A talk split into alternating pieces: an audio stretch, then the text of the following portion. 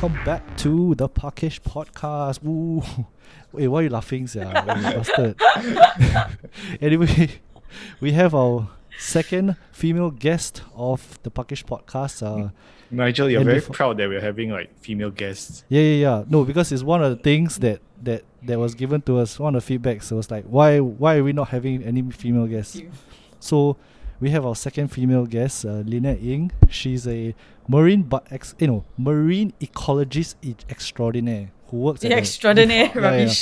I added that. normal, normal. and, and she works at a university in Singapore which studies marine sciences. Ooh, welcome, welcome. Oh yeah, and I forgot to introduce my Yep. co-host, uh, Sup? YJ. I'm here. yeah, just some random random dude Just who's here to just- interview Lynette as well. Um, thank you for um taking your time today on a no, no. Thursday having me. afternoon. Yep. Sure. Right off the bat, right? Can you treat us like idiots and tell us what is marine ecology? Yeah, So, we, we googled and we and we still Yeah. didn't really understand. We tried.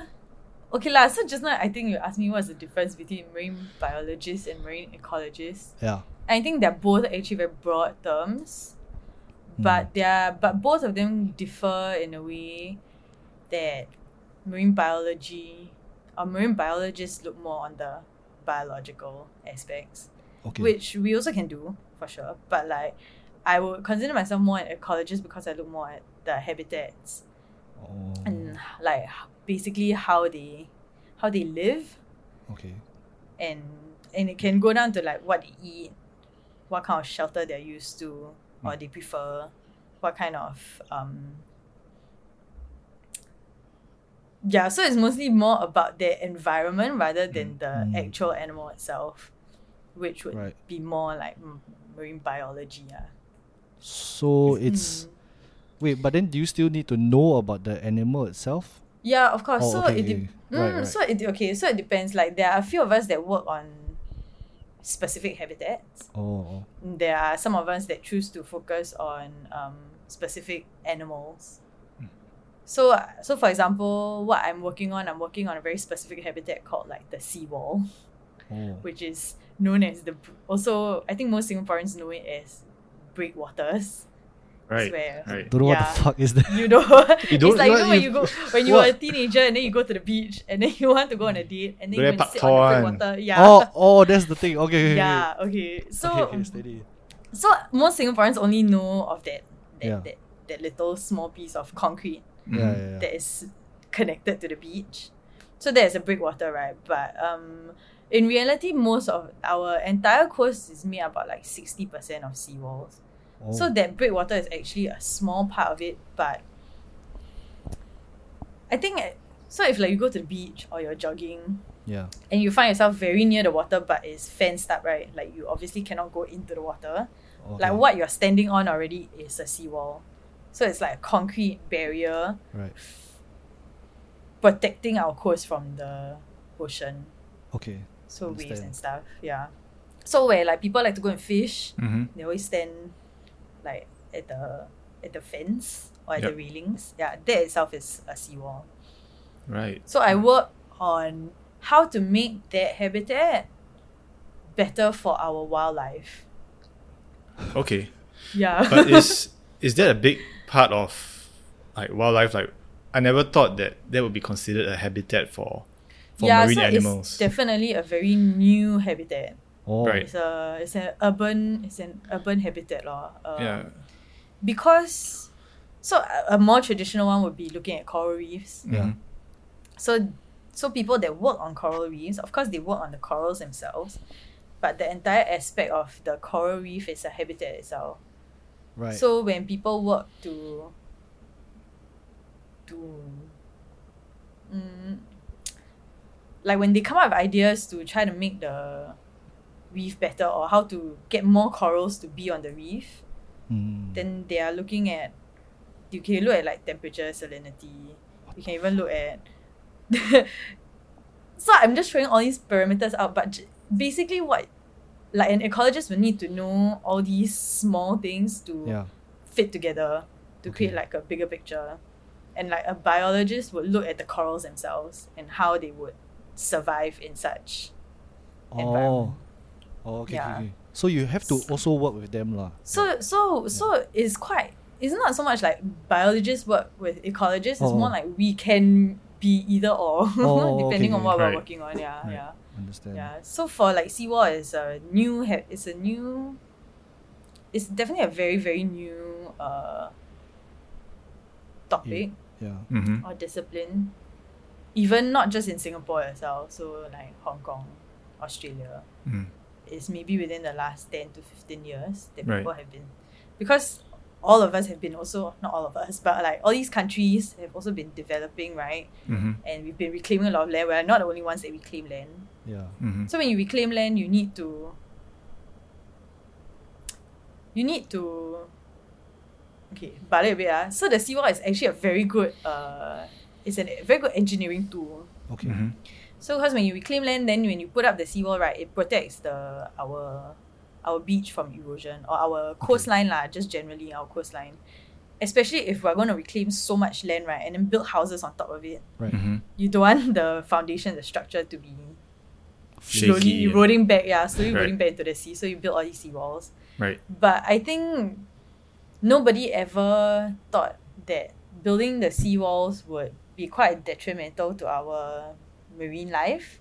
Yeah. I guess also maybe back in the day it wasn't that important. Yeah. Mm. Because um, what you have to realize is when we are reclaiming land, we were taking away all the very shallow areas, Mm-hmm. right, away to push our land further. But these shallow areas are actually one of the most, how do you say it, um, productive Mhm.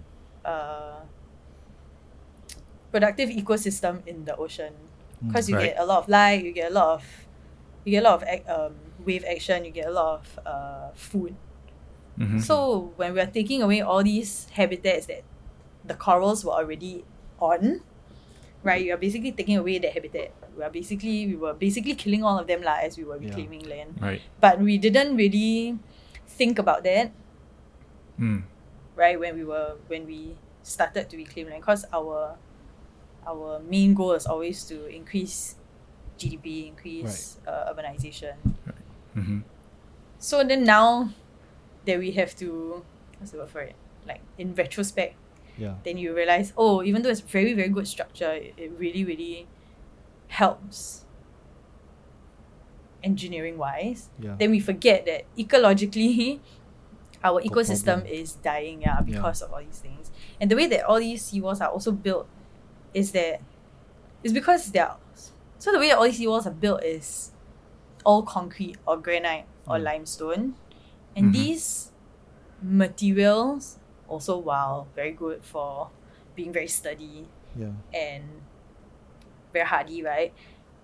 They are also very slippery and not a lot of things can grow on them. You hardly Right. see algae, maybe like maybe some type of algae or like a very specific type, but not you don't see a lot of life. Mm-hmm. And what our animals actually really, really love is hiding. They like shelter.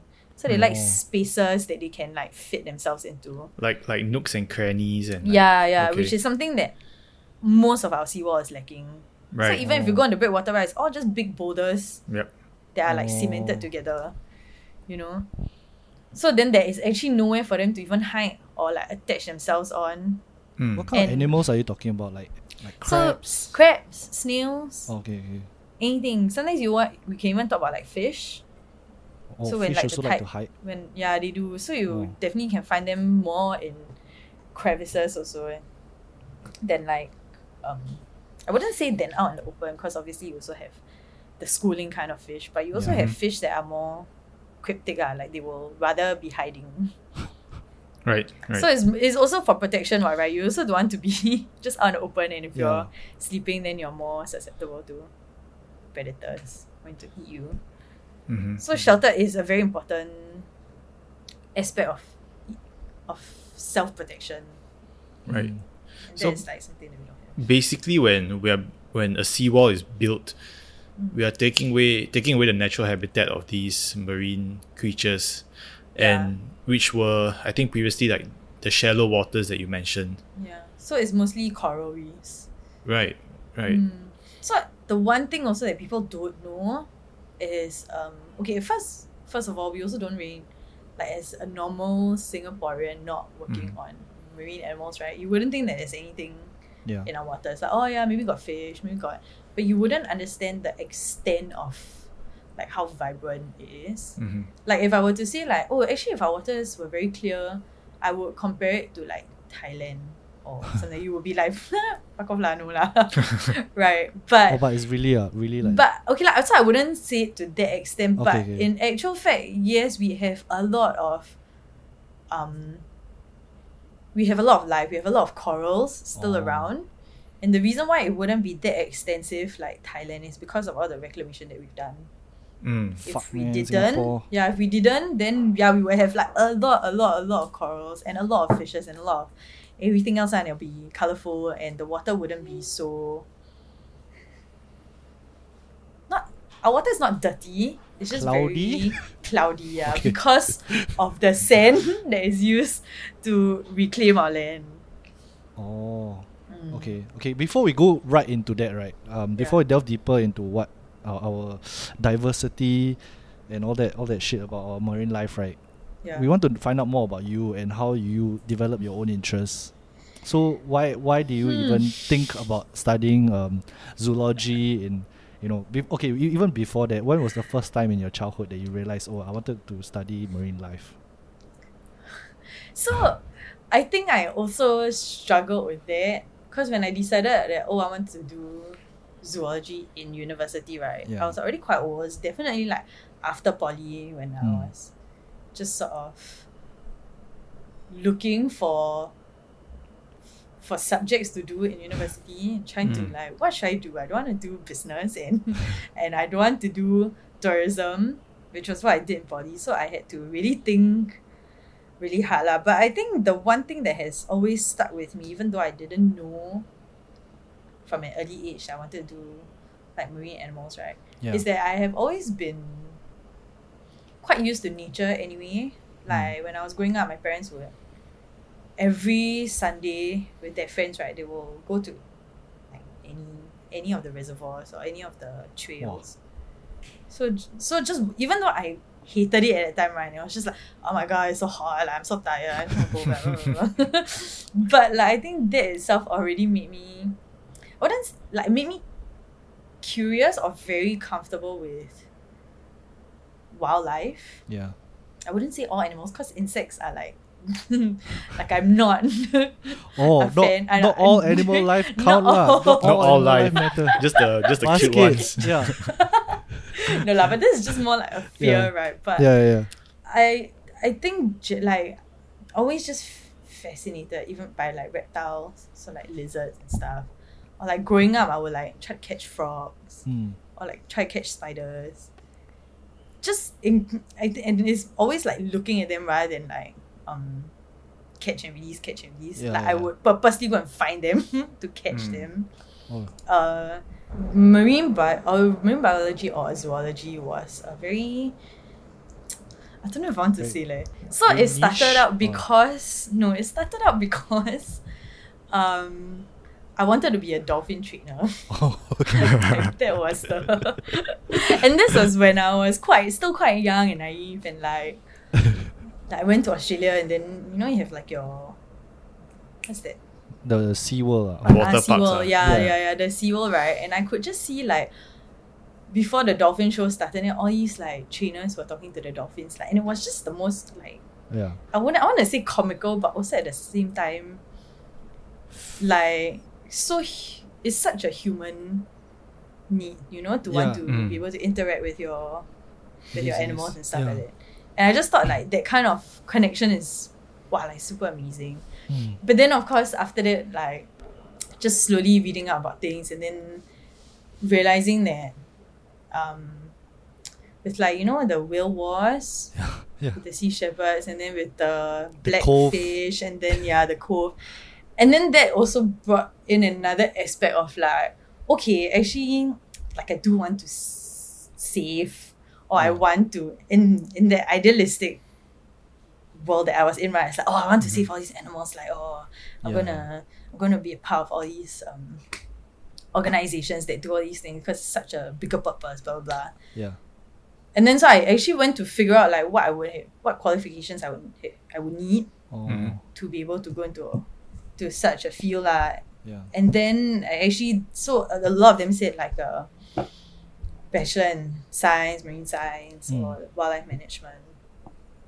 And then, and it's actually my I my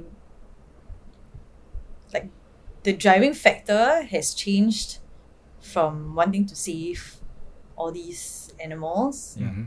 to now just knowing um just realizing that actually research is is more a passion lah than Okay. like wanting to find out about all these animals rather than wanting to save all these animals and then being able to do that as like a secondary um goal Oh. yeah So your your goals sort of change. sort of shifted the lah way, yeah yeah But then it's but would you say like research still would still eventually help these these animals? No, I yeah, mean, so of course still- lah. So um, when when I went into uni, right, and then because I honestly didn't know what the course would entail or how much being a I don't know a zoologist would would entail, right, and actually mm-hmm. a lot of it is more research than anything Yeah. Right. and so like learning that during during my course was was a bit of an eye opener lah because it was like oh okay it's not so much like management or or or I'm not I'm, I'm not sure what I thought it really was Yeah, yeah. but like going through the steps of like okay like you need to just have like a very good research foundation first before you can really Right. branch out into whatever you want to do Mm. and like knowing that and actually really enjoying the research process because I think if I didn't enjoy the research process and I still wanted to save the animals, right, then yeah, it would be a bit of a harder harder leap. Yeah. Yeah. You know, like there are I guess also in terms of like what maybe finding work or Right. actually doing the work to save the animals would be Much. would be not enjoyable also lah Yeah. because if I didn't enjoy the research then I wouldn't be able to Mm. to do that. But research itself is a very big foundation of wanting to do. So that's your your biggest takeaway lah from studying it at, in Yeah. New Zealand. That For research sure. actually forms the base of everything lah. Exactly. Like of course I'm I'm and I'm not um discounting people who are advocates and don't have a research Yeah. background Mhm. because you still can do a lot of things to to push To conserve and to to, co- yeah, exactly so uh, like uh, public awareness outreach like all those kind of things you don't really need a a research background Mhm. but for me when i realized that like i actually really love doing research and then being able to put that into my work later on right it was Yeah. a lot easier to go with that like a lot easier to enjoy the work so Mm. for example my first job when i came in here was to work on giant clams Hmm. and the main goal at the end of it the main goal was to conserve all these giant clams to Right. to breed them and then put them back in our in our oceans You're sort of used to have rehousing them, is it? Yeah or like repopulating the, oh, okay. yeah because we used to have them then now we maybe only have like a few like two or three How so little? yeah so our goal was to repopulate it by by growing our own giant clams and then Oh. putting them out but to do that right if without any research background it would have been very hard to even breed our own clams. Oh, yeah. Mm. and even if we had clams to put them back on the ocean right if we had no if we didn't do any research then there is a like a 90, 95% chance that it would have failed completely Right. Right. so we had to do a lot of trial and error and testing and res- actual like research before we could be like yeah our waters are fine for these clams that we have now bred Okay. to Mm. suit you know to suit the, The environment. environment yeah. Yeah. Wait, so Could- why why giant clams ah? Yeah. I, I oh this one is not Oh, okay. giant clams was um is m- is my mentor's project like it was Oh, uh, okay, okay. honors and PhD so I was just there Right. to help her yeah. Could could you also like describe what that how would a project and a research project on rehousing like giant clams how does how does that even happen and what is kind of like the process from the beginning to end like what kind of research do you do what kind of um, repopulating do you do and what do you mean by those Yeah. Okay, What's the so step by step process? Yeah, yeah, yeah. So I cannot really tell you how the like the idea conceptualized Mhm. because it was not my idea. Right. Yeah. But I can sort of give you a gauge because most of most projects are I guess conceptualized in that sense. Uh. Mhm. So it's either you are very like lucky in Taiko, right? And then you go to your supervisor and they already have like a Project. a topic for you. Like they Okay. like so all these supervisors, all these professors, they have like a they basically have a list of things that they want to do, but they cannot do Mm. it. Oh. So when students come and approach them, then they're like, okay, why don't you just take that? But for the professor to even like come up with such a topic, right? Mm. So it will have to be in a lot of it, and it's like a very fundamental thing in, or rather, a very fundamental question, or not a question, a very fundamental trait uh, in in research. Any kind of research is Mhm. curiosity, law. So Yeah. you can be just curious about as long as you continue to have the curiosity for it can be anything, right? You can just choose. Okay, I want to work on snails.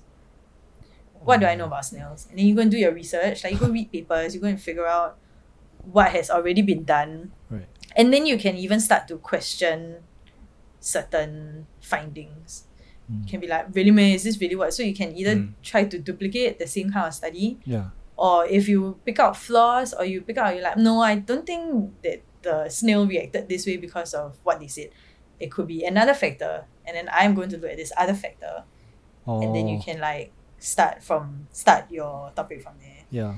so it it comes a lot from continuously asking questions and not and it's not about um being skeptical or disbelieving what your peers have written but but it's about continuously trying to build up whatever knowledge is already there Oh.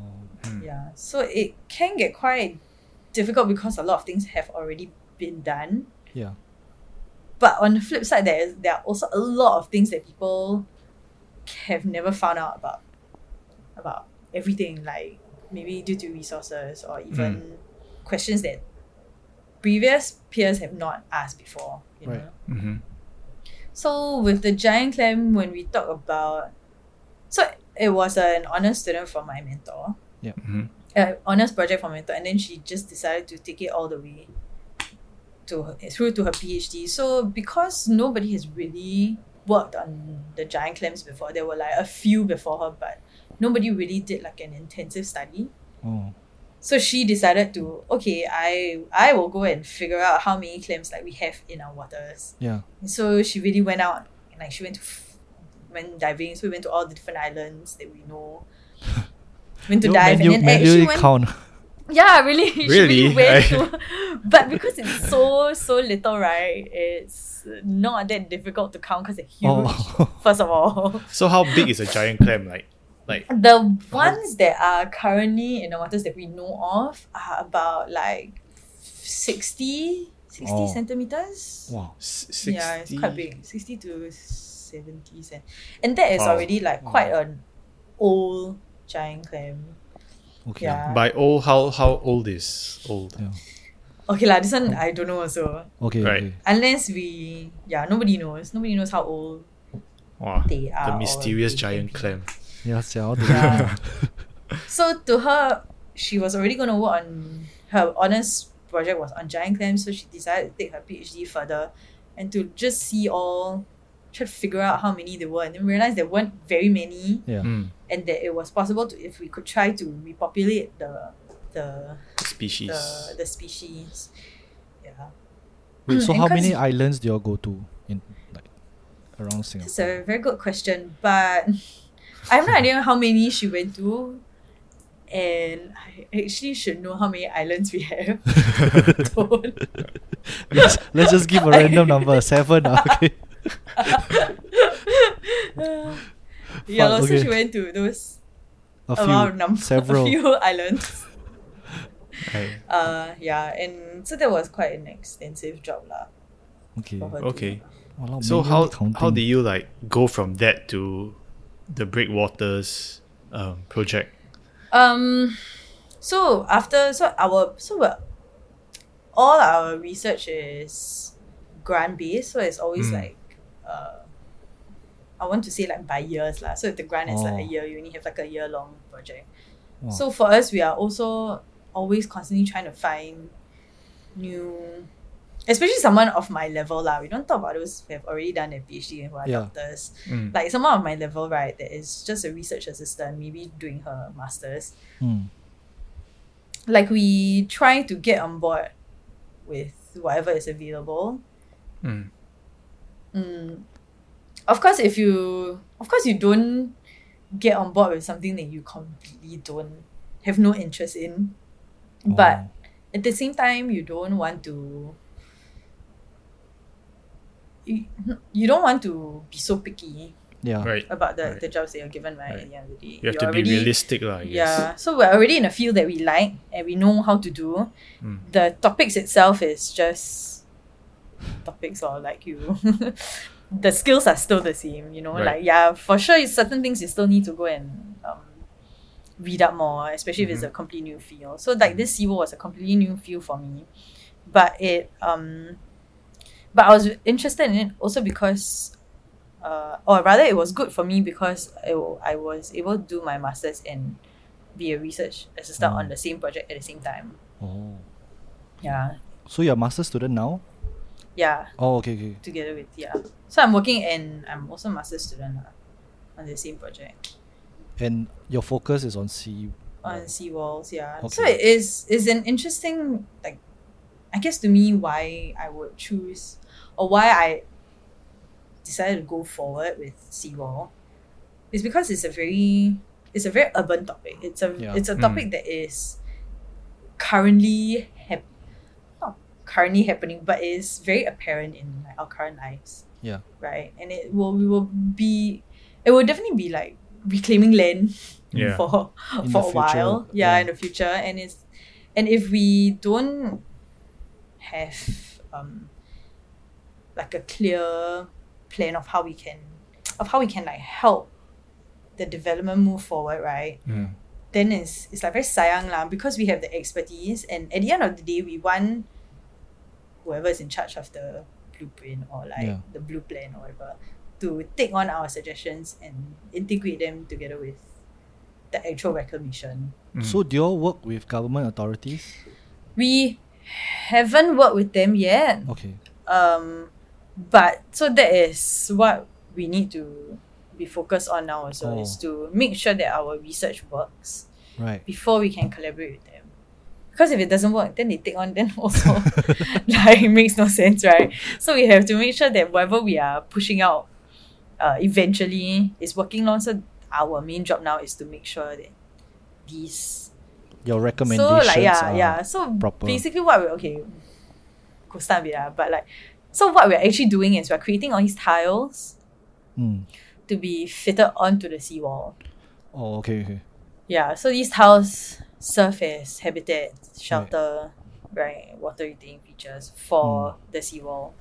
And we have to show that it works before we can pitch it to who's in HDB I don't know. or whatever, SLE, L- Right. LTA. right, LTA. yeah. so Fuck. before we do that, then we have to show like actually these like Right. these things work. And if you want to build new seawalls in the future instead of building them and then we Yeah. put them on top, why don't you integrate our designs into the actual seawall Yep. that you're going to make? Okay, I have a question. Like, because you were talking about how a lot of the research is uh, the work that you guys do are very grant based, Yeah. Mm. and let's say you have all the resources you can, and all these grants are gone. What would be something that you would want to do in terms of like marine ecology, or maybe not even that, like something you would want to do Yeah. with if you had unlimited funds? Yeah. Or something I want with Yeah. unlimited funds. So Yeah. still research or not research anymore. Yeah, up Um, to you. Whichever. Wow, very. I don't even know. Eh. I cannot. I mean, like recently, I've been thinking about like my my future mm. in um in this field, and I don't even think I would want to do a PhD. I don't think it's really for me. So I'm wow, actually I don't know. Eh. Don't put it on. I I really don't know what I'm going to do. It's a Wait, why why why don't you want to be a it's PhD student? um a lot of things lah. Like so I think I started out very passionate Mm. about this. And it's not that I've lost my passion, but I feel like I'm a very I wanna say like logical person, but realistic. So like in terms of yeah realistic, so I can see that they're just like everything is not black black and white. okay. Mm. Like there are obviously pros and cons to conservation. There are pros Right. and cons to research. Like not everything is bad.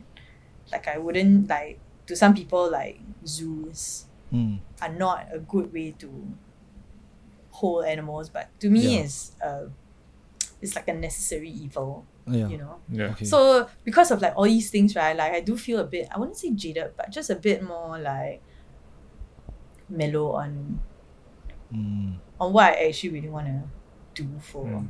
for the in my own research lah. Like I don't Yeah. think I have a for now lah. I mean who knows? Maybe suddenly I'll have like a some Epiphany some moment. ideas. Yeah.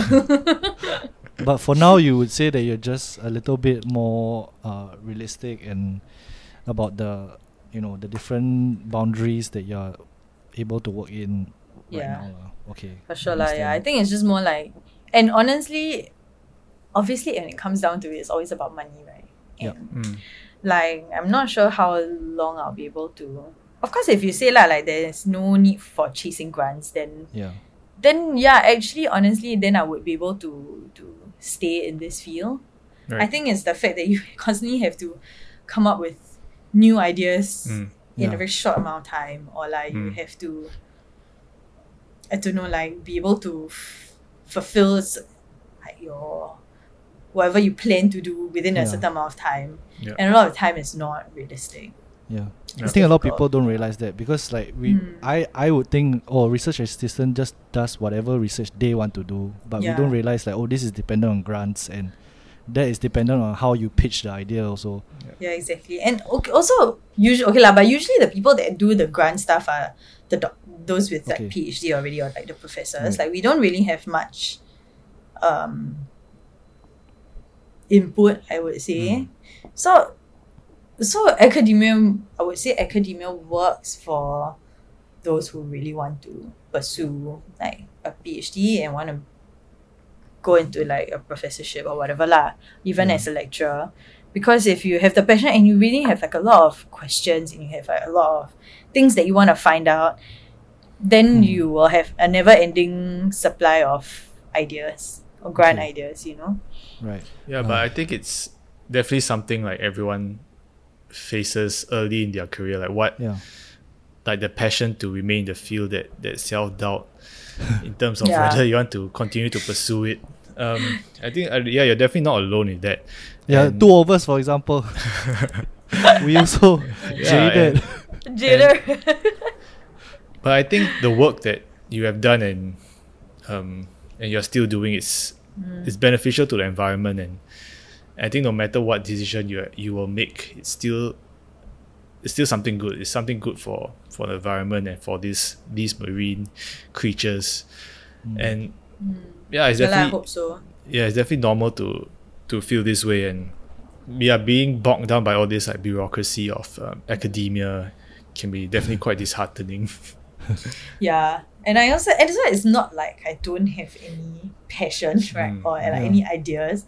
But I think just generally like how realistic am I how realistic are my ideas or passion that I can continuously do that for like the rest of my life. Mhm. You know? Mm. Like it's not a it's not like a corporate job where it's unless the company closed down like you're pretty much Yeah. you know like and so in this case it's either yeah also as a, a research assistant it's either because I don't have a say right in what um say what grants I want to go Yep. Yep. after after my two years is up I will have to find another grant that someone already has that someone has already like pitched for Oh. Mm. and so it does I mean you can try to go towards the same uh feel Yeah. and if you end up like jumping quite a bit like me lah which isn't a bad thing because you really pick up like a lot of skills Yeah. also Yeah. but you do end up kind of having like an identity crisis because you don't suddenly you're not sure like what your expertise is Yeah. whereas if you like go through like the full like the doctor Yep. your whatever right and then you become an expert in something and then Mm. you have the power to continue pushing for your own research That's I, I feel that can definitely be true in academia, but I think not so not as true as in the real world. Like recently, we we spoke to um, Nigel and I. We spoke to one of our friends, Pravin, Yeah. and we discussed this thing called like the skill stack or the talent stacking, where you learn things from different fields. Like it can be unique things. Like you could probably add maybe comedy or or even like coding Public to speaking or public some- speaking yeah. to like marine ecology, and you have this unique skill set that only you have with your Right. personal um, unique take on on it. And I guess because academia is so like specialized, you become professor in one field. It Mm. can definitely be tough to I guess progress break out in terms of of that, yeah. um, Yeah, research lor, and yeah, that. that's true. So for sure, Um, for sure, yeah. And you've done like what plant molecular genetics as well, right? No. no man. no, As an intern, I thought you oh, studied as like an intern, yeah, yeah, yeah. But like no, but like your intern work is I wouldn't count it. Oh, okay. I would count it as work experience okay. all right. because like or rather lab experience, but I wouldn't consider myself uh someone who knows very much about plant molecular. Oh, Yeah. but at least you have the experience that you can say that you, Yeah you lah. studied. Yeah. it's, yeah, it's true lah. Wait, what's your what's your so what's what has been your favorite sort of uh uh I don't know wildlife to study about? I mean, yeah, Uh, favorite favorite project. So far, so before I worked on this seawall one, I was working on urchins, sea urchins. Oh, and I would say like that is by far my favorite because I for that particular project I was basically given like almost full rein on how to on on on the entire on my own project yeah. so I be, so I really and so it's quite similar to the clam project where it's like a lot of rearing like Mhm. rearing babies except that with the urchins right like I really could do it all by myself like I Oh. I had to do it all by myself lah, like in terms of like figuring out a lot of like the parameters. So and when we actually managed to of course I have people helping me Yeah. for sure. I'm not saying I did it all like when I said I did it all by myself, like I really had to think and figure out a lot of things for myself. Like nobody was really like compared to the giant clam, right? There was already like a whole whole protocol and people framework, already knew how to do it. It's just like, okay, just follow these steps, right? Yep. Mm. But with Urchin, nobody really knew, so it was a very ground up effort. lah. Oh. Mm. And when we actually, when I actually had babies, like when I had living babies, Urchin babies, that grew urchin babies, I was very proud of it, lor, and it's still today like my my most um, proud accomplishment. lah. Yeah, and, and it's definitely unique. Like I, yeah. I, I, I don't know. Like I've never thought much about sea urchins except when Yeah. they're on in front Right. of me. Think- now Yeah. I feel bad. Now So the, wait, now, where- now, now the picture where- of sea, sea urchin babies are in my head now, and I don't know if I can. yeah, I cannot eat sea urchins anymore. Wait, so where are these urchins? Can you go and visit them? Can actually um okay lah, so they're not uh very easy to find Oh. because okay when you think of the urchins, I think a lot of people also think about the black ones. yeah, yeah. Yeah, that are super freaking scary and they hurt.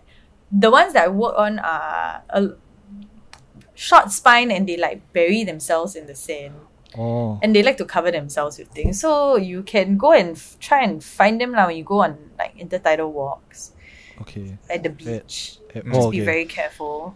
At Ubin Yeah. there is it? Um, Or actually, I don't where? know whether I can divulge this kind Oh, of okay, okay, information. okay. or not. yeah. Later We'll we'll find hunt, hunt ourselves. them explore. down. Yeah, yeah. When I explore But- there, I take picture. I show you. But honestly, like I think the way for like Singaporeans or the public, if they want to find out what animals we have, right? Yeah. Just go to the beach at like super su- like the lowest tide you can find. Oh. So and then obviously wear shoes, don't go barefooted. Like don't and be just like open your eyes. Like you don't need like you can just stay in a very small area, right? And Mm. like zoom in Mhm. Okay. So don't do a big sweep. Don't do a general. Obviously, you, if you generally you just look around, right, you cannot see anything. yeah. So if you just like go down to the set and, and actually, you don't even need to dig sometimes. And it's just and once you see one, right, it can be any kind of animal. It can be like sea cucumber or Oh. an urchin. The minute you find one, then you realize, oh my gosh, oh I see a lot of it around me now. Oh. So that is Wait, like the best way to go Anywhere, and- just like go East Coast Park also. East can Coast just- Park, yeah. Ah, okay. Changi Beach also can. Okay. Right. Thanks for the hints. Oh yeah. And I think we, we spoke earlier about your favorite project, but I also Mm. want to ask like, have you had like a favorite failure? Oof, huh, favorite like failure. like how has so by that I mean like how has a failure or like something you thought that was a failure like set you up later to succeed at something? Because I'm sure with your work there's a lot of experimentation, of research yeah. that goes into it, and I'm sure there's some fa- failures. Failed in experiment. air, Yeah, yeah. air quotes. Um, yeah, is there any like favorite failure you have? It, I don't think it has to apply strictly to your research, but maybe in your work in general, or even if your your life, you if you want to talk about that. Uh, favorite failure. I've never even thought about any failures as like a ooh. um favorite failure. ah. I think Maybe something in I'm zoology to- class. or like was there I don't know like for me I feel like if I were to do the work you do I'll be so like pressured to save habitats and lives Yeah. and like Mm, has that gotten to you before I think I think it hasn't gotten to me because it was always like sort of ingrained in my work, my ethos. Mhm. It's just sort of like everything that I'm doing is to protect and like save the habitat and try to keep it as um I don't know as I wouldn't say pristine because it's not and like there are some things that we also do that are also very like just in general right whatever we do it will never be it will always in some Right. way harm the Okay. environment Yeah. but like I think in terms of failure uh, yeah okay I mean to me okay so the the entire urchin project right I think from start to finish I never felt um like that accomplished to be honest Oh. right so like to because like you said like so because this was like a ground up thing, right? Everything I had to do like multiple times. To even Oh. Get the urchins to spawn also I had to do it multiple times Wow. before oh something even worked. Mm. And then even when we got got it to work then trying to fertilize the eggs also took like many, many, many tries. Oh. And then like even like getting like a few babies and then getting them to live also took many, many tries. So several babies died several- oh my god So- so I think all in all, when I was going through the whole process of it, right, I just always felt very like ah, I'm just like damn lousy. Like I cannot get this to work. Like this is Mm. not working. Like it's already been blah blah blah. How many months? How many months? How many months? And I still cannot get it to work. It's been like blah blah blah. blah. And it was I think only in it was very it was definitely like a in hindsight sort of a situation Oh. Mm. that like when I was say handing over all my stuff to the next um research assistant and then like looking back at how much work I've actually done and how much I've actually accomplished within the year and even though with all these failures and all the setbacks and even Yeah. though I had maybe a handful of babies that survived or whatever but the fact that I could get those babies and then get those babies to live and then produce more babies Oh. then that was like then they only then then I felt like oh actually no I, I feel like I did a very good job lah. I don't care what anyone else thinks lah. Maybe maybe it wasn't great but I did feel like okay so mm, just shouldn't then I I guess I just sort of like brought it into my new work and I just try not to feel so um down about every little thing that Mm. didn't really go my way right like to me it was always like oh I, was given so many months and I didn't do anything but like in hindsight actually it wasn't even that many like maybe I you know it was like oh it was only three months you know but in the moment like oh the three months seemed like oh my god like Super such long. a long time that I Yeah. couldn't figure out anything so I sort of tried to bring that mentality like it's not about like the like don't fixate on on like how much it wasn't working within such a Mm. short time yeah so yeah lor, like I can think that was a Yeah, that's that's a good that point. lah. was yeah, that was I think of the most that helped me grow I think as a Mm. like a researcher. Yeah, I think that's a good Yeah. lesson for all of us to learn that that we look so much at the short term gains and short term goals, Yeah. uh, but it's only when you look back like a few months later, a year later, then you realize how far you've you've come. Yeah. For Like- sure, yeah. Like for us, for this podcast, we we started two months ago, and I think the first episode we all thought it was crap. Yeah, it's Um, pretty shit. Yeah, and maybe it was, but and and we kind of wonder like who would ever listen to us. Yeah. But in the end, we found out that there were a good amount of people that listened to the full episode at time, and I think that was really uplifting for us to actually look back two months later and see, wow, actually people have spent like hours of their life listen to us, listening to us talk, and yeah, I, I definitely to your point, it's it's hindsight is always twenty twenty, and and I think getting trapped in that moment very often you you won't feel good about it. Yeah. And in that case, like you said, um, whenever you feel overwhelmed or like you're unfocused or you feel down, how what do you do for yourself to help Step back. uplift yourself? Do you like take a step back and look at the situation? Okay, actually, Well-being, I- at least I, I raised ten babies. so that you don't smoke so much.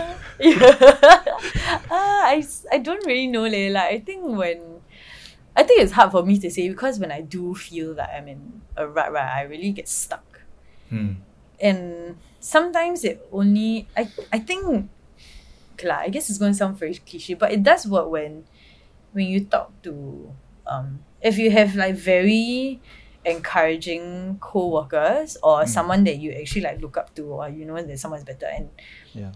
and like you have somebody to sort of voice these concerns out even though sometimes you just need someone to like layang you right Yeah. like having Mm. someone that you that you trust that when they lie on you you like actually can believe their words Mm. i think it's very important to have that sort of people in your life lor. so Right. yeah It's So having like- a support system. lah. Yeah, seeking Yeah. out your support system. I guess Yeah helping them, them helping you, give you some perspective on perspective yeah on your life. especially yeah especially if someone if it's someone that um like you- like i said lah, if it's someone that you look up to Mm. right and so when they're like it's then people tend to also like relay their their own their own um uh like situation back to you right Yep. and they'll be like then you actually feel like okay like it's, it's actually really not so bad like everyone really goes to a lot of the same Yeah, for situations. Yeah. It's really about how how well you take it, law, and and how much you want to believe that. Okay, after this talk, right, then I'm gonna do it. I'm gonna, I'm sure. gonna, Mm, mm. I'm gonna make it happen. You know. In your field and in your area, like, do you receive any bad recommendations or advice in terms of like your area of expertise? Because I guess yours is quite um, scientific and research based. Like, are there any Yeah. points of time where people like told you something that you should do and you and you think that wait that's that doesn't sound right Uh, yeah, of course. But then also at the same time, um, so okay, cause like in my specific, so in my lab, a lot of us are say very experimental. Mm. So and we're also all very hands on. Like we will make the whatever contraption that we need to make ourselves. right And um, in that situ in that sort of situation, right, everyone has like different ideas about how Oh. how you should go about doing it. Blah blah blah. blah. Yeah. And it's also human nature, right, that you wouldn't really want to listen to anybody, and then you just do it yourself. Yep. And then realizing that oh, like, like my the bad recommendation is my own recommendation and then like figuring out okay like yeah i will use so and so's like way of doing and see how it Mm. goes Mm. yeah and then it's a lot about i think trial and error also Mm. with a lot of like experimental design specifically so if in marine in marine okay like, i think just research in general like with Mhm. experiments everyone will have what we like we call it an experimental design is is be- is like a protocol that you come up with yourself to do the experiments Yeah. Mhm. and there are certain rules that general rules that you have to follow and a lot of the times you can pick bits and pieces out from other people's work Mm. Mm. and you and so it's not so much like people will give you bad recommendations it's that people will have different recommendations and you and you just have to make sure that it follows like the general rule of like Okay. of of having a good experimental design right That's so it's the more only- important that you Mm. have people that you can work with in in a like like Oh, of course, of Yeah. course. Like our yeah, the lab that I'm in is like we do pride ourselves okay. on being able to get along very well with each Yeah. other, and uh, and everyone will really so even though a lot of us are all on different projects, Yeah. a lot of us are um, most of us are very happy to like talk about it. Like, hey, I need I need help. Like, you know, you you did your experiment on this, this, this, right? And I'm going to do my experiment on this, this, this. Uh, I'm thinking of doing it this way, but like, do you have any ideas? Mm. So sometimes they can, a lot of them can tell you like good points because they also have been through it. Yeah. And so that is more so like the the kind of recommendations that you want to take on Mm. when people have I want to say like the ins and outs of certain designs, but like like you know what I mean because so, Yeah. it, so because they've done like a certain certain way before, Yeah. they can tell you how to maybe tweak it or they can tell you like what you shouldn't do. Right. They have right, a certain Yeah. experience to Yeah, to that. to yeah to what you also want to do for your own research. So you find similarities in, in your experiments and Mm, and see where the framework fits lah, basically. Yeah, right? Okay, yeah, Understand. yeah. So moving on from your job to your sort of side project. Side project. Yeah, the our Singapore Reefs. Yes. Uh yeah, so can you tell us more about that and what what do you guys do? You know, how when was it started? Things like that. Oh. so our Singapore Re started in what year is it? This year, 20, 2020. 2020, right? I think 20, 2016 okay. It's formed by two of my very, very good friends and colleagues. Um, Okay. So a lot of us dive for work. Not necessarily all of us, but a lot Okay. of us. And because we get to dive for work, right, is our advantage Oh. to actually being the only ones that can see what's underwater. Yeah.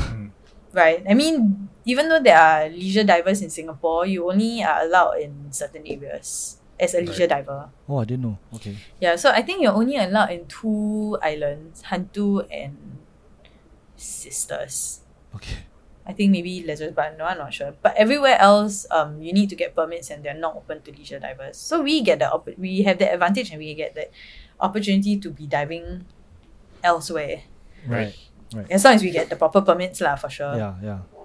And because of that, right, we get to see a lot of what was really happening underwater. So in terms of rubbish, all the trash. Mm. So all these leisure places, of course, you it will be. I wouldn't say it's clean. Of course, there's still trash everywhere, right? But Mm. as a leisure diver, you don't really pick up on stuff like that. Yeah.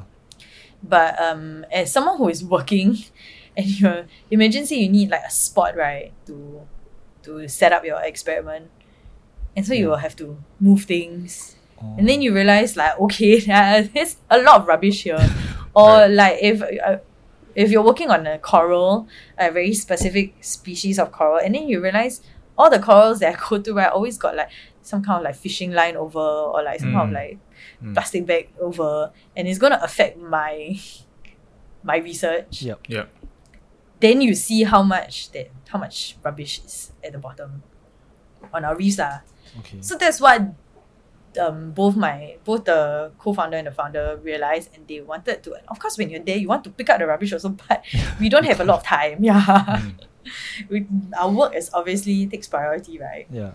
so they decided to and they just started as like a um as a paid thing so whoever want to join them on the on this uh cleanup they can join them on this date Oh. and they have to pay a certain amount.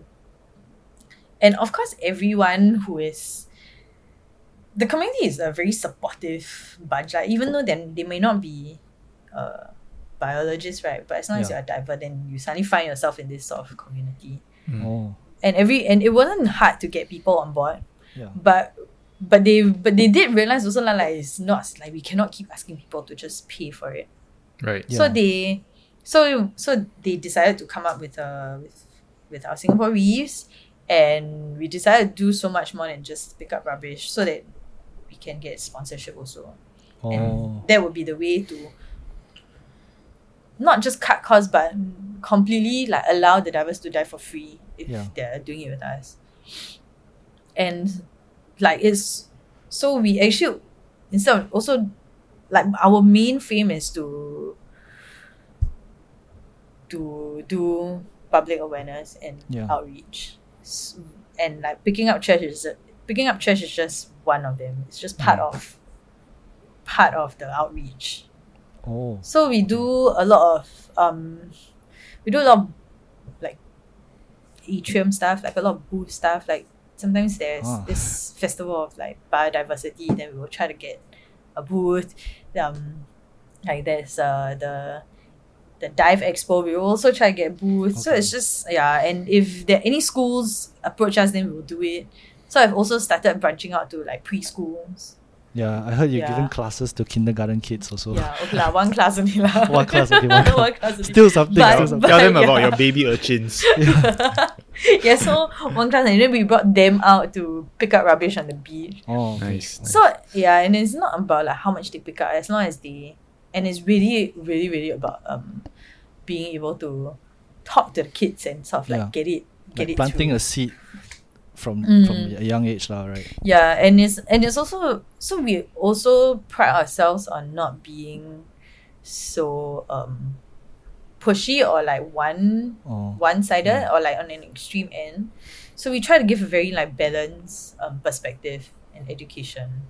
okay. So like like with plastic, especially when like a few years ago plastic was such a this big negative thing, right? and we had to and even in our like on our outreach and our talks and stuff, we would never we would try not to completely dismiss plastic as Mm. a oh, as a terrible thing.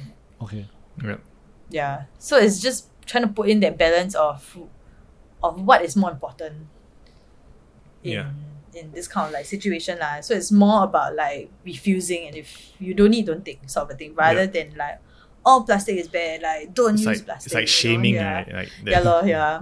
Yeah, I, I feel a lot of a lot of the narrative around sustainability sometimes it can go a bit extreme, Yeah, and sure. that can turn some people away But from away. from Yeah. not wanting to help, but more of like fear that Yeah. that they are not helping. Like Yeah. if I'm not helping, like why why do I want to continue to do this? Because You and yeah, it's good. It, I think that's a very good way to to be an exponent of um, sustainability. Yeah, same. Because to me, it's also like a, uh, it's a linear thing, right? Like if the minute you completely dismiss plastic, Mm. people have to go to, people have to go to another alternative.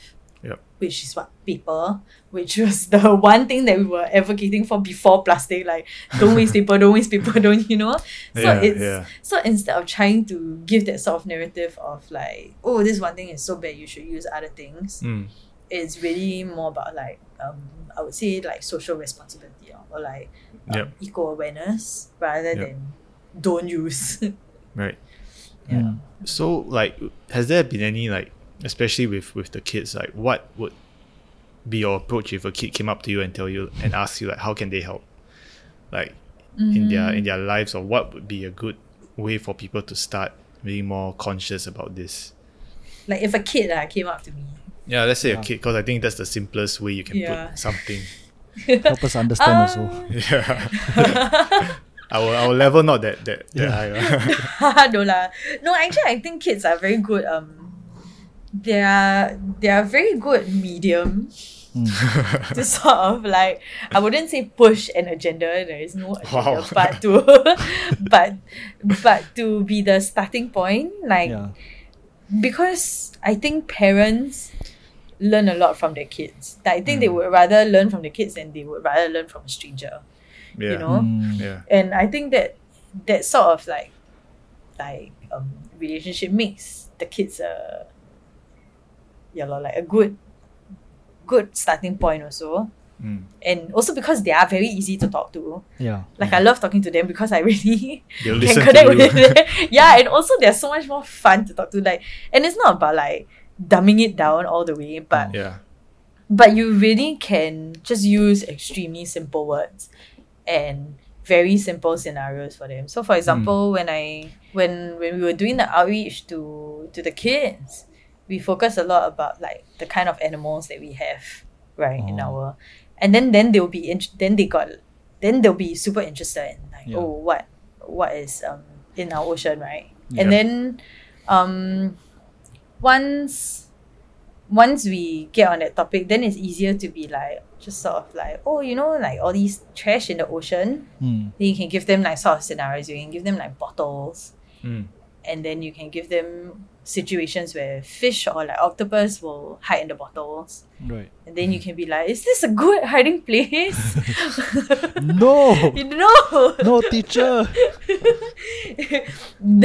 And then so and then just that sort of like scenario where if you're at a beach then should you litter should you Yeah.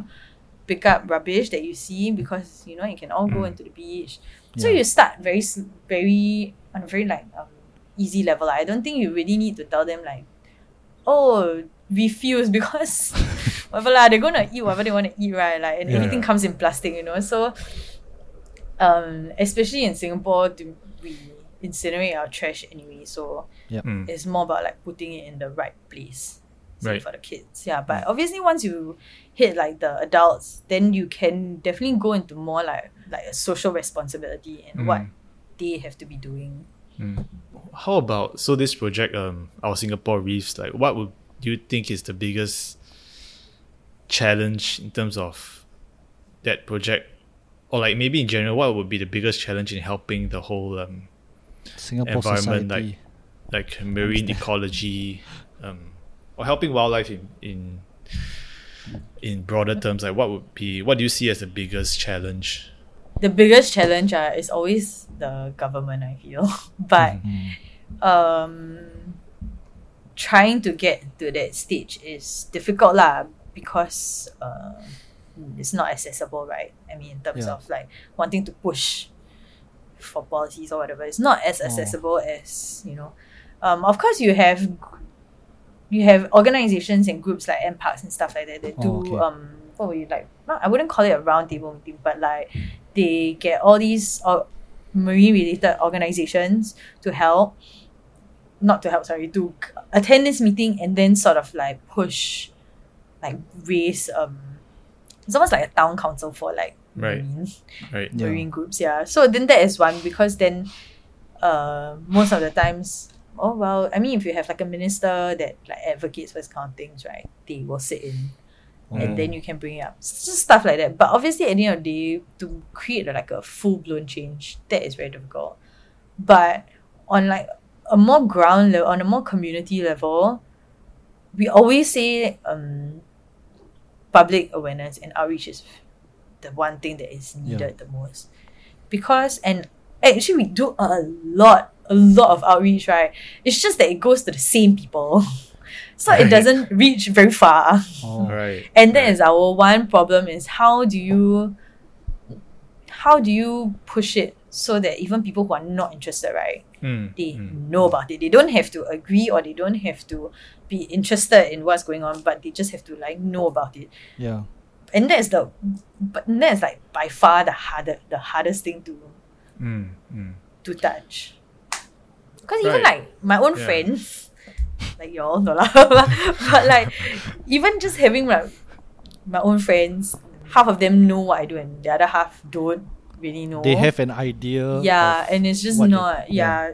and i can and i can post like say a poster and be like oh come to this event Right. but it wouldn't reach y'all anyway because y'all are just not of that uh, demographic you know like it just doesn't Mm. somehow just doesn't reach y'all or like it just somehow doesn't or you see and you're just like Yeah, okay. you know it's not my thing right like i don't want to go for it like yeah which is fair enough and like even more and a lot of people who are in the community their friends are already in the community Mm, mm. so Right. there is like it's even harder to you know So it's a bit like an echo chamber of, of Uh, yeah. conserv- conservation. yes Which- for sure like It's just- actually now the the most i would say the most uh exciting thing for non non-marine people Yeah. to do is on ADEX. So now like so the dive expo that was supposed to be happening Yeah.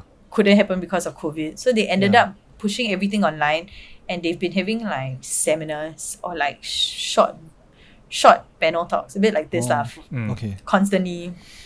But then again, if it doesn't leave the the diver dive community, yeah, then it, Yeah. But okay, at least the dive community people they understand, right? yeah. So then they speak to their families probably, and maybe their families understand, right? but that is same thing law is is whether or not people so we are banking on the fact that people will be interested Speak. to Oh, okay, hear, okay. you know, Understand. rather than Mm. like like I think it would be easier if if somehow information gets out right Right. and you don't even need to be interested but you just end up knowing certain things. Right? Right. It's like almost like Mm, politics. yeah. Like not interested in politics, also know about politics, you Yeah, know? yeah, Yeah. Yeah, this. So, yeah, so I guess the outreach and, and the incentive for people to want to find out more is not there yet. No, no, for sure it's not is- And they, it yeah. is very difficult to figure out how Yeah. we can, Yeah. you know, how why Yeah, like how to incentivize people to. One thing like um we talked about on the podcast was The pink um, dollar.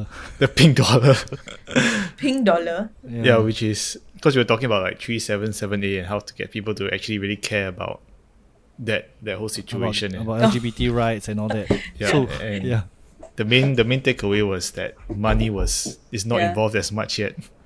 Oh, and yeah and i think it, it kind of applies to this also like it doesn't affect people and everyday life it doesn't affect their wallets yeah. and that's why it's so tough for them to actually put thought in it and in a way you also can't blame them because they have many other things to to protect their wallet from Mm, yeah. um and that is definitely a big challenge and For sure. Yeah. every so many communities in Singapore are facing this challenge, and I don't know any one community that could break through like to a mass Mm. audience about all these problems yet.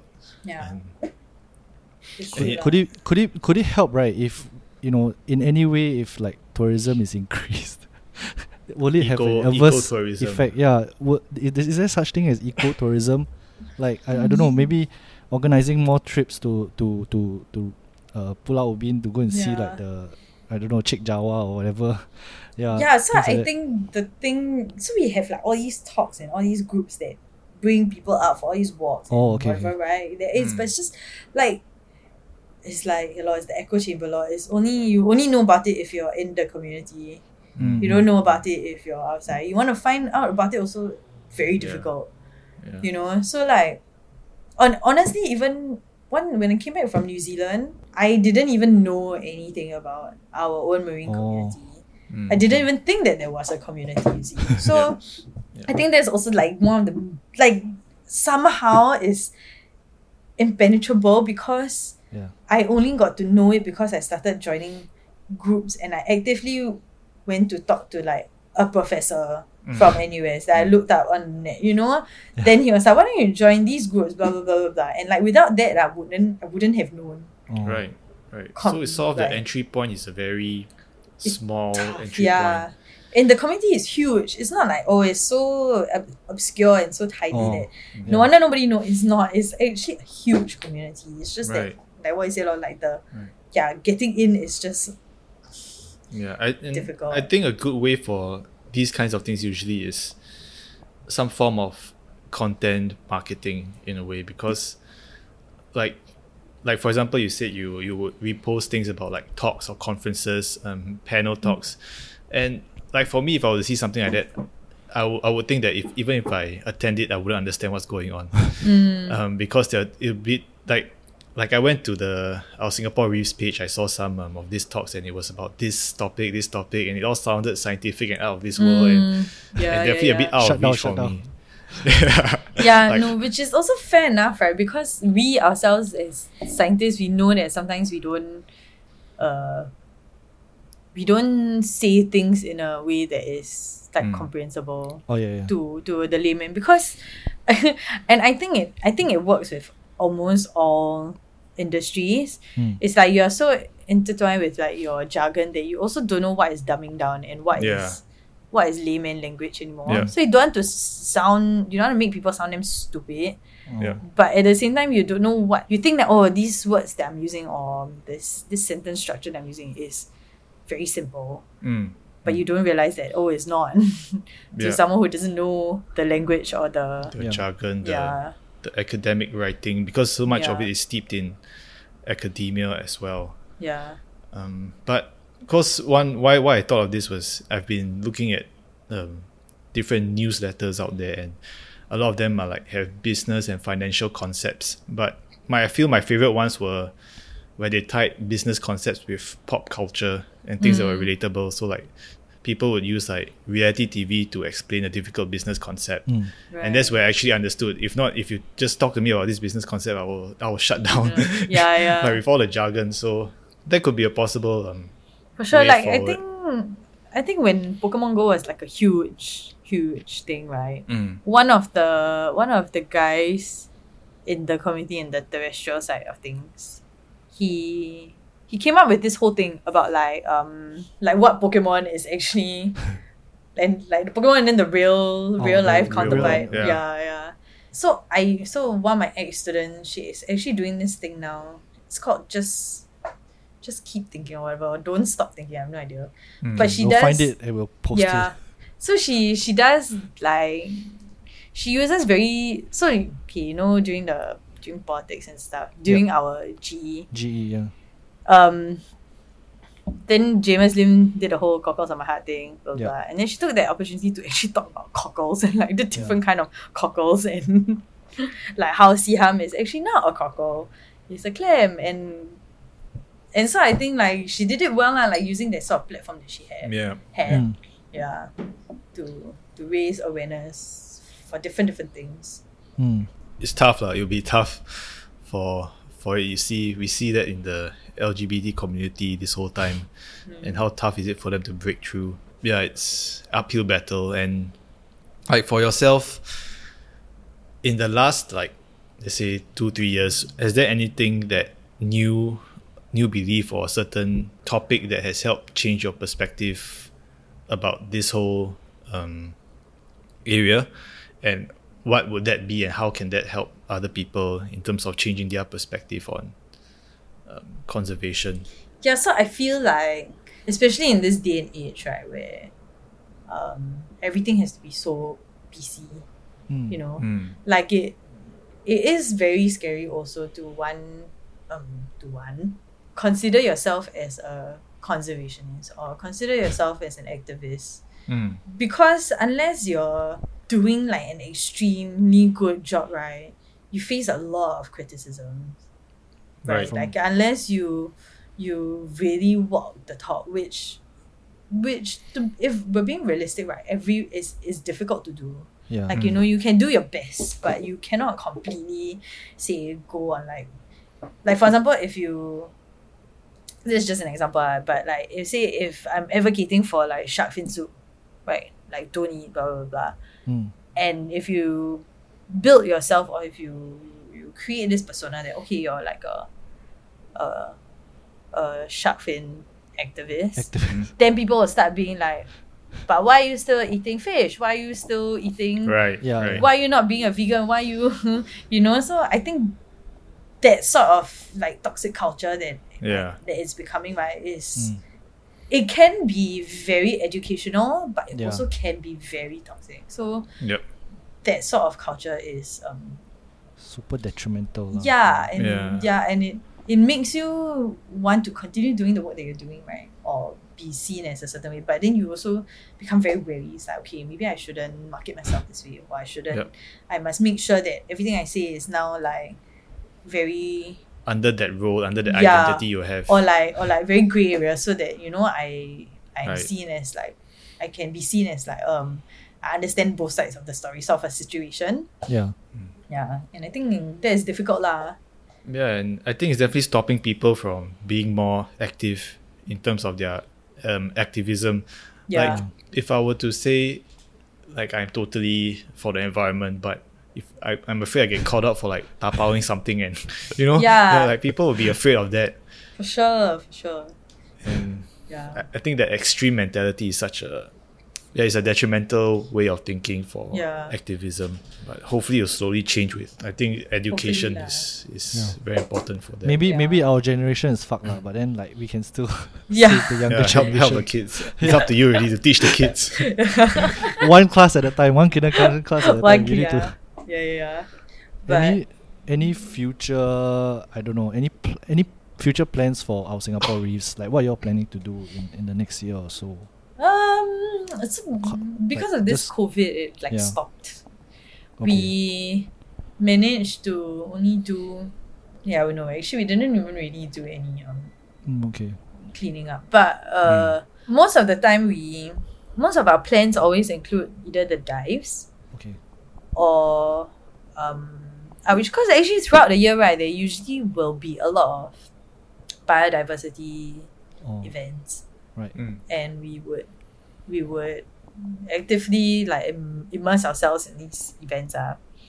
Okay. and also sometimes when we sometimes if we have like a like a an idea like it doesn't doesn't matter who and we can execute it right then we will also try to push for that Yeah. so like the thing with the kids was also very like out of the not I wouldn't say out of the blue lah, but it wasn't so much in line with what we were we were Oh. doing at the time okay. Yep. And then and because also, also I have a friend who approached me Yeah. and she also wanted to do this. So I was like, okay, actually, this is really good because for a long time, we, me and the the co- co-founders, and we always wanted to do something with kids, but we couldn't really figure out what because also of the safe of safety and also Oh. They're kids. You see, they're not they're not under eighteen. Yeah. Yeah. And so we try to work with people who are over 18 because consent, Oh, everything okay, is, okay. yeah, and safety. But we always wanted to work with kids, but we just never really knew how to sort of like go into that into that realm. We don't know what the Yeah. rules were. We don't know what was needed. So at least like with the friend approaching me, then it was very, it was easier now in that sense because they are already a preschool and they Yeah. Correct. and they just needed a program and we wanted to work with them. So it was a very good collaboration. Oh. Mm. Yeah. Yeah. Why? Why is it not in our syl- syllabus? Ah, what the fuck? No. Actually, they know quite a lot of things already. It's very okay. yeah, but yeah, Maybe they don't know how to apply it uh, into Yeah. their everyday life. Mm. Because, like for example, I I kind of understood what the seawall or the um, Mm. s- but I didn't know there was like a habitat on it. We kind of we learned it in geography that what what its use was for, um, but we didn't know how it affected marine life. yeah. So I think that that is definitely missing from my education in the past, and hopefully things are slowly changing with the new um, younger generation. the one thing I want to add also right is that with the whole like the, the breakwaters and Yeah. it destroying our reef and how much people don't know that we actually have a very vibrant life. I wanted to add that actually we are part of we are part of this thing called the Coral Triangle. So Okay. it spans from like Australia all the way up to like Thailand and then down. Hmm. Okay. So in Indonesia and stuff like that. So it's literally a cor- coral triangle. Yeah. So because we are on the equator, right, this coral triangle is the, the place where it has like the most amount of corals anywhere else in the world. Wow. Wow. And Wow. we are actually very fortunate to be just a, a bit part of it. Right. Like our our our small beast, right? We are part Yeah. of this coral triangle, and that's why it's even. That's why I think we have to work harder more than say any other countries like Yeah. America, mm. for instance, right. to to, to protect the reefs because we are we have or we had the potential or we had like all these really really vib- we had like very vibrant coral reef system yeah. Right. and we didn't I did- we I either didn't know that. yeah so it's either we didn't know and, or we And- took it for granted and then we basically phased them out right because we were taking them all away and we're not like Thailand and Indonesia where we have like so much land and so much coastal Yeah. area Yeah. that like it doesn't matter if we oh we reclaim this land there's still a lot of coral on the other side you know like a small piece of coral is, Yeah. is ours, and like you know what, like my secondary school, his name was Coral Secondary School. yeah. that was my second, and to that point, it closed down like two years ago. Mm. So even like like the coral the corals there are like like Facing erasure. yeah, facing man. Erasure on every our every shores. every coral is like getting cancelled from my school to the actual reefs and yeah I'm like even my school's name was Coral Secondary School I didn't know anything about corals Mm. um I didn't know how these breakwaters had corals or like Singapore was part of a coral triangle, Triangle. Yeah and that just makes me realize how much information don't know. I don't know Mm, about this yeah. Wait. So so is it possible to get it all back? get it all back ah no Yeah. ah, it's not possible Oh, fuck. no.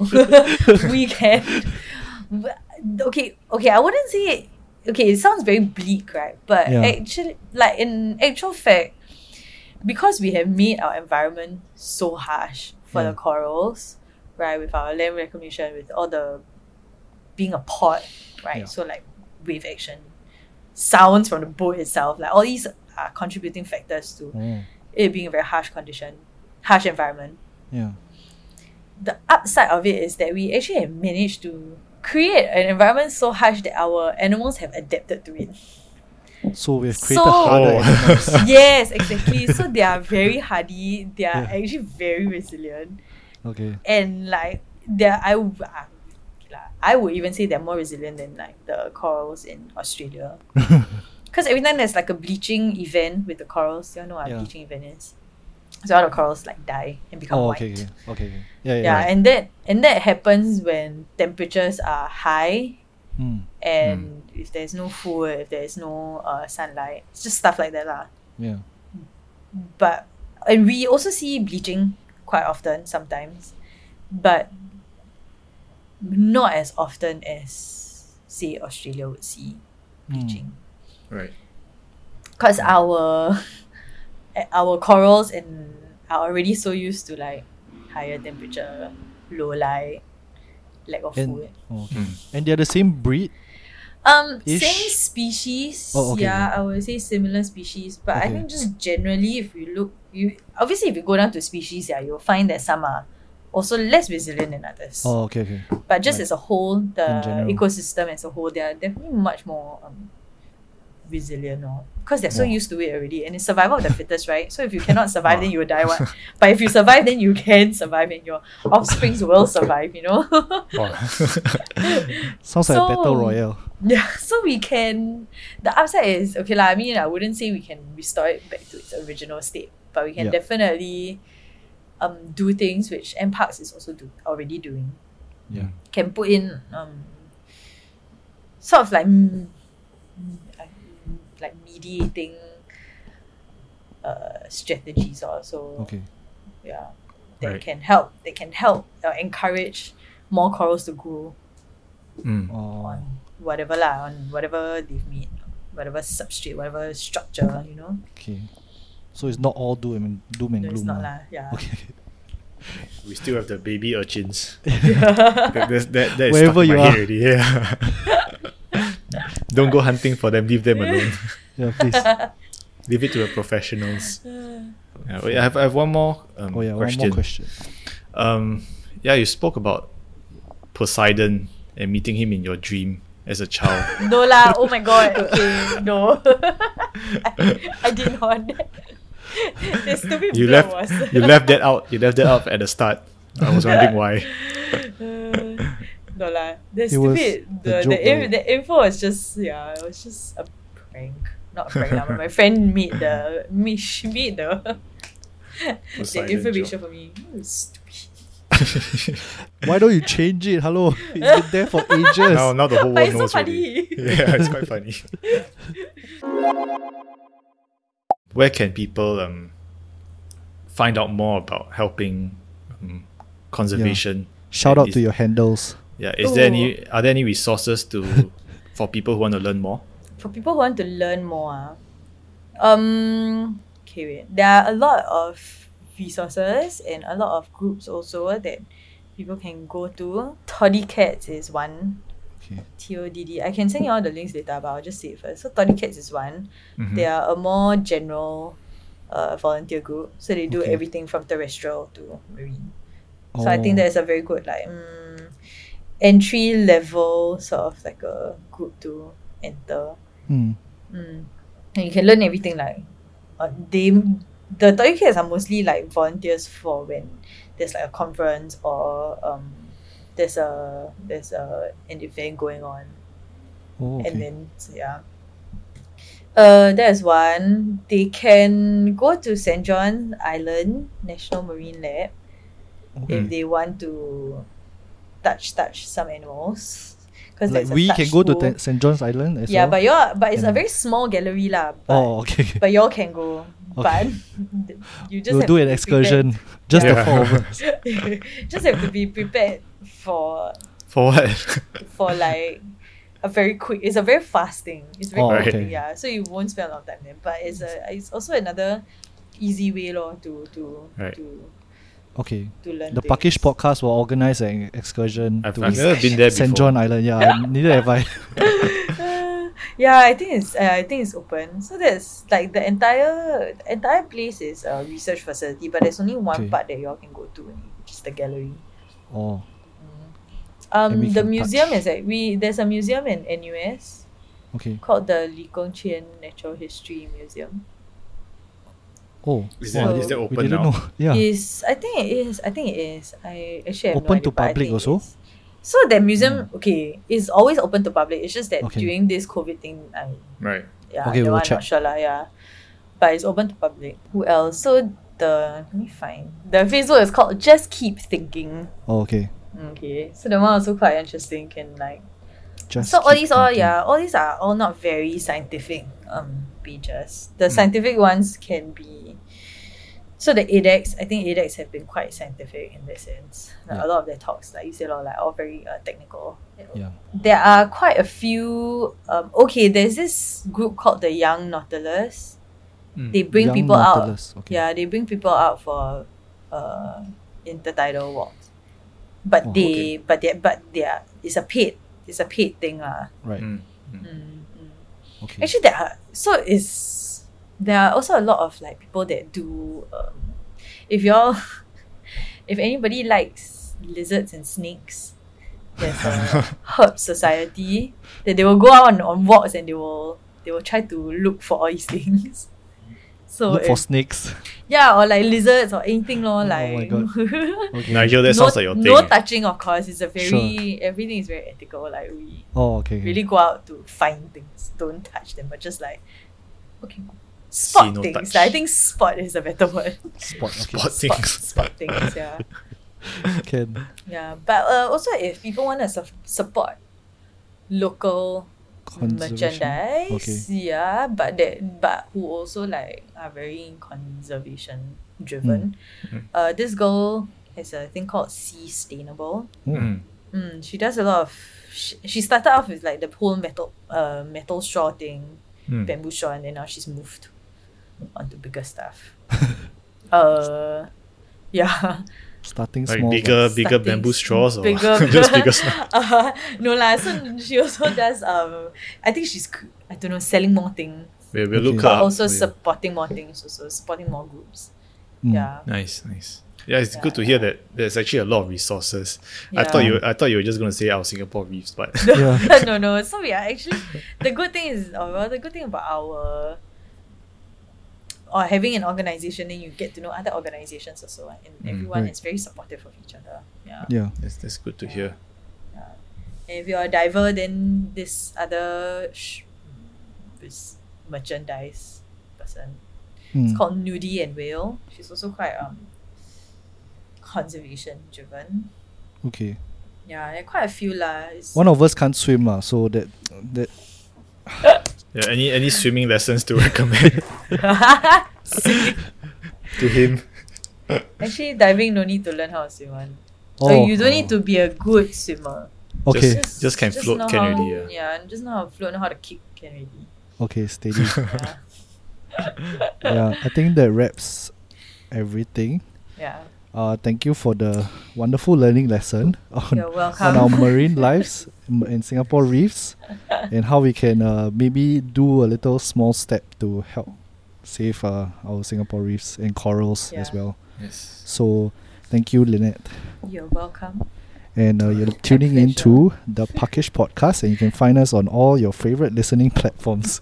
I'm supposed to say this because uh, my, my boss here uh, forces me to. Your So, boss yeah. here. Oh, as in. Yeah, my boss there. Yeah.